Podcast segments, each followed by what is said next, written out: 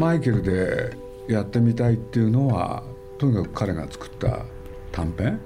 「ファザードーター」っていうのがあってまあこれは8分間の短い作品なんですけどね。たった8分にもかかわらずまあすごいねインパクトがあって。これでまあ友達になるんですけれど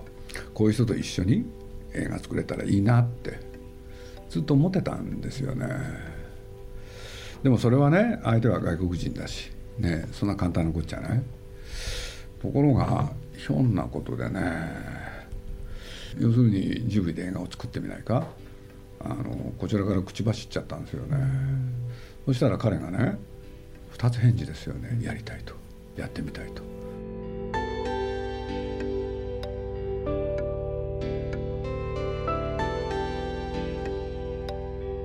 鈴木敏夫のジブリ汗まみれ。今週はスタジオジブリ制作のレッドタートルある島の物語。魔女の宅急便。ゲド戦記についてお送りします。1月1日深夜に日本テレビの映画天国にてレッドタートルある島の物語が地上波初放送。また金曜ロードショーでは5日に魔女の宅急便12日にゲド戦記が放送されます。これを記念して鈴木さんが改めて作品についてのインタビューを受けた模様をお送りします。聞き手は日本テレビの谷尾俊美さんです。まずはこんなお話から。僕はねやっぱり、まあ、彼がいろんな作品作ってるんですよ、うん、作ってるけれど一番大好きだったのはやっぱり、えー、ファザードーター。でなんで好きかって言った時にねヨーロッパの人なのにお話の結末が非常にね日本的っていうのか東洋的だったんですよ。でまあこれは見ていただくと分かるんですけれどね要するにね亡くなった人が実は自分を見守っててくれる。っていう考え方ってやっぱりね東洋的だと僕は思うんですよ。そうするとそれがあったがゆえにまあぜひ頼みたい。っていうんで、まあ、実は企画を決める時に、まあ、これ彼何しろヨーロッパの人でしょ。俺でまあいろいろあったんですけれどね日本人だけで作るのは非常に難しい、うん、彼が監督で。これでまあ僕のねフランスの友人でえー、バンさんっていう人がいてこれはどういう人かっていうとねワイルドバンチっていう、まあ、映画の制作および配給会社があって興行会社があってでその会社っていうのはねその実はジブリの、まあ、ジブリって海外配給はディズニーを中心にやってるんですけれどそれ以外の国は全部そのバンさんに頼んできたそれでそういう過程の中でね、まあ、実はいろんな時に、まあ、ある交流があったんですよね。でバンさんがある日日本へやってきた時僕いきなりねちょっと一本短い作品なんで 見てみないって。これでね今の「ファーザードーター」見せるんですよ。そしたら、まあ、バンさんっていう人がどういう人か僕分かってたんだよね。そしたら見終わった瞬間「素晴らしい」って言い出して。これで彼に一緒に作んないかと。でこうこうこういうわけだと。で企画が決まってるのかっていうからね。いや決まってるわけじゃない。でもまあ今話し合ってる。っていう時に実はバンさんがね鈴木はこのファザードーターが好きなんだろうと。だから僕好きですよって言ったらね彼がねこれ長編にできないって言い出したんですよ。ね、ほんでこれね僕はね思いもつかなかったからなるほどそういう考え方あるなって。でそれをまああのマイケルにぶつける。っていうのが、まあ、企画のねスタートでしたよね。これでまあもちろんバンさんはね要するに協力はやぶさかでねこれでね、まあ、実を言うと今の「ファーザード・ドーター」をもとに長編は作れないのかなんてやってるうちにね何しろたった8分間にもかかわらずあの「ファーザード・ドーター」っていうのは一人の女性の一生を描くっていう中でねだったら今度は男の一生をやるかっていう。っていうんでレッドタートルっていうタイトルが決まってそれでまあねいろいろ始まったっていうのをなんか覚えてますね。ほ、んでまあそういうことで企画は割とね早く決まったんですよ。問題だったのはねいつね制作が入ったらいいけれど いつできるのって。結局ねなんだかんだで都合ねその彼とその話をしてからってことで考えるとできるのに8年かかったんですよね。でまあそれはね僕まあ実は覚悟があったんですよ。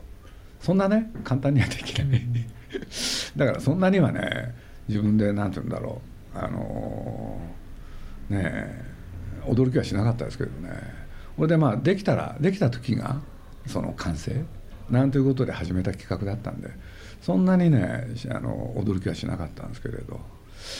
ねそんなことでやってましたね。実を言うと最初の案はやっぱりところどころにねセリフが入ってたんですよ。これでまあこの人の作品ってその短編の時ですけどねほとんどセリフがなかったんですよね、でそれがこちらが見る時になんかねいろんな想像力を生む、だからゆえに僕としてはねえあのセリフが入ってきた時にねなんかずっと見てあのなんだ絵コンテをつなぎ合わせたものの段階でライカリールっていうんですけどね。その段階でセリフが入ってた時にその時に興ざめになるんですよね。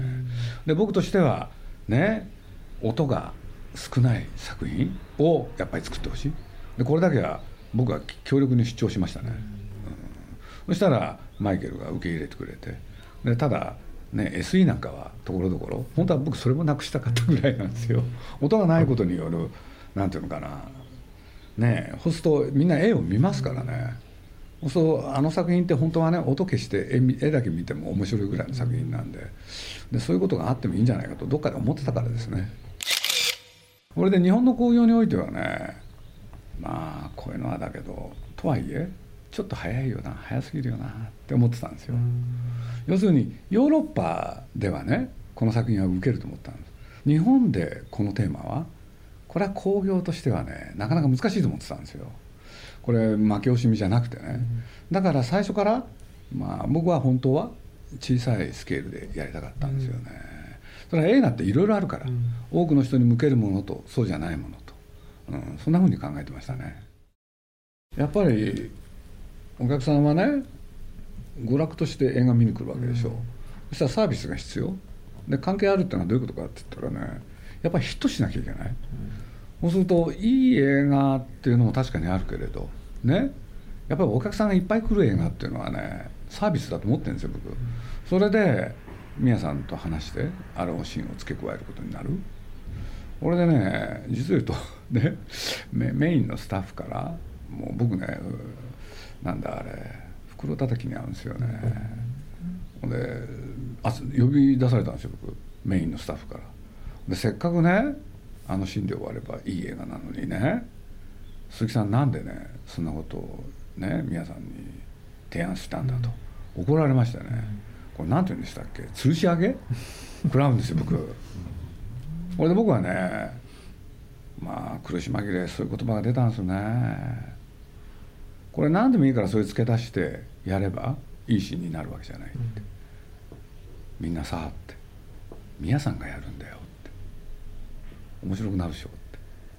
これがね説得の言葉だったんですよ。あそうだったんですか、うん、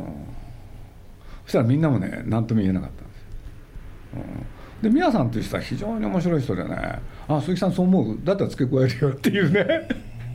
ただ映画がね封切られてね後にいろんな批評の対象になるでしょ、うん、そしたらある日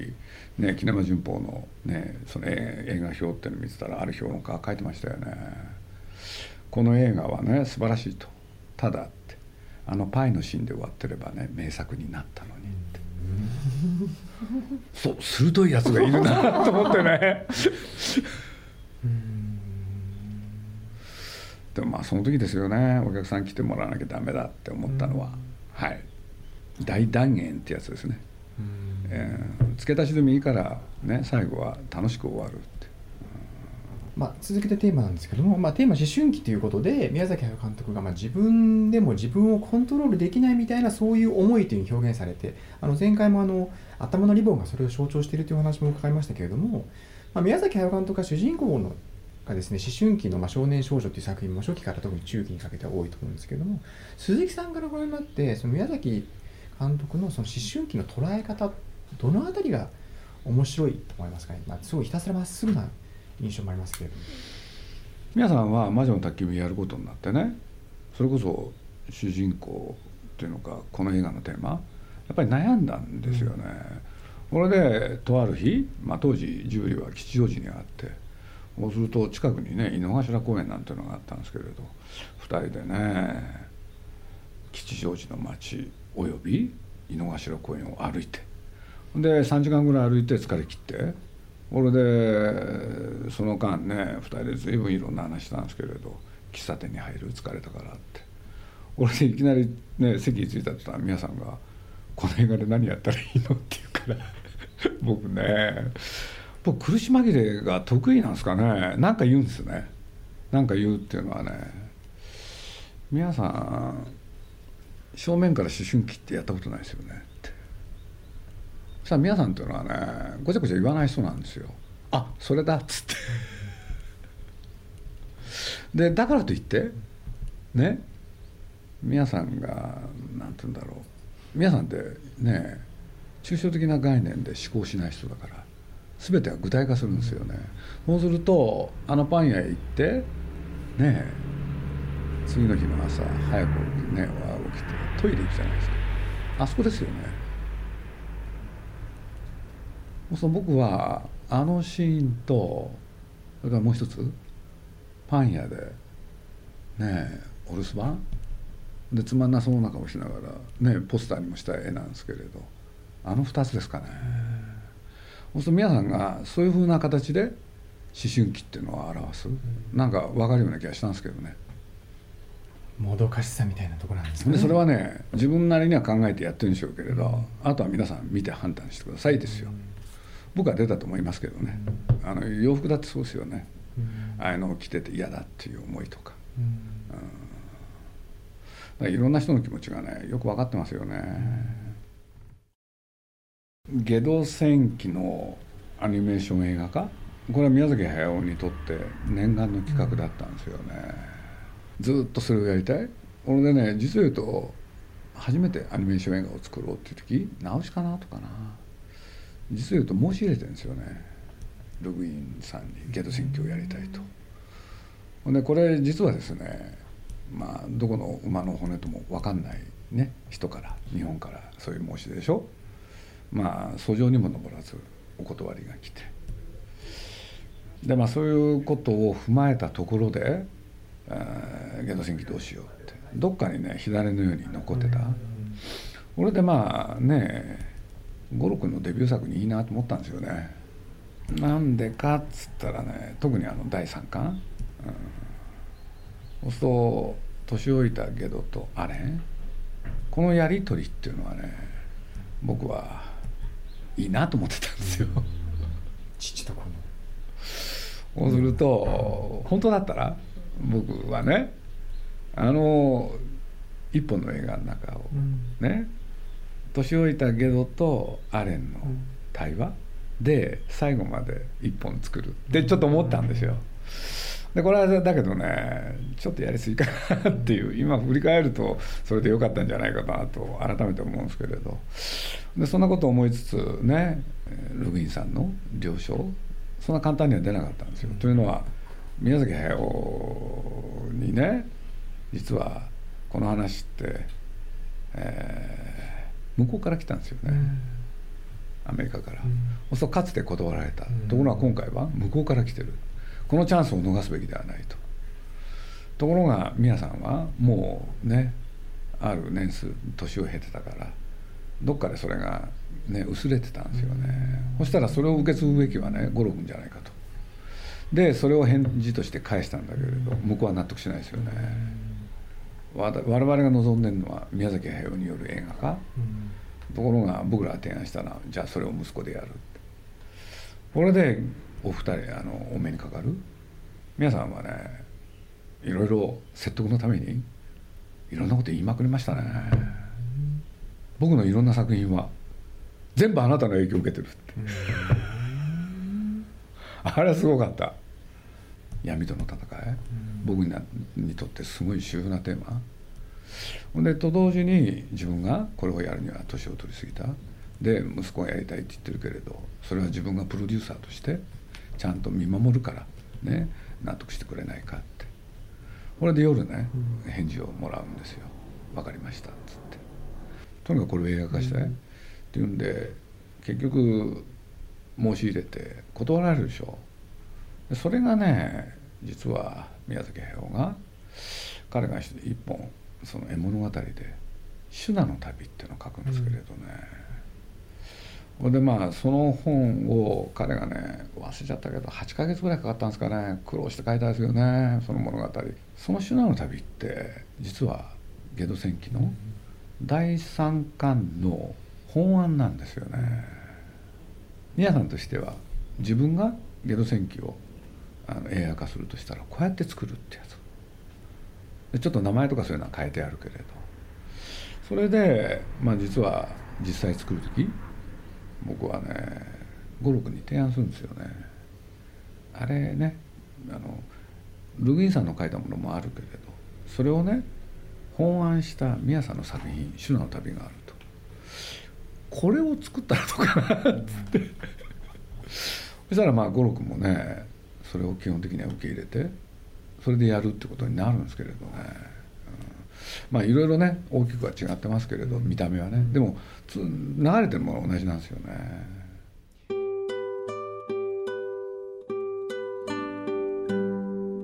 鈴木さんの「レッドタートルある島の物語」「魔女の宅急便」「ゲド戦記」についてのお話いかがだったでしょうか？今年もいろいろありました。鈴木敏夫のジブリ汗まみれ。来年もよろしくお願いいたします。では良いお年を。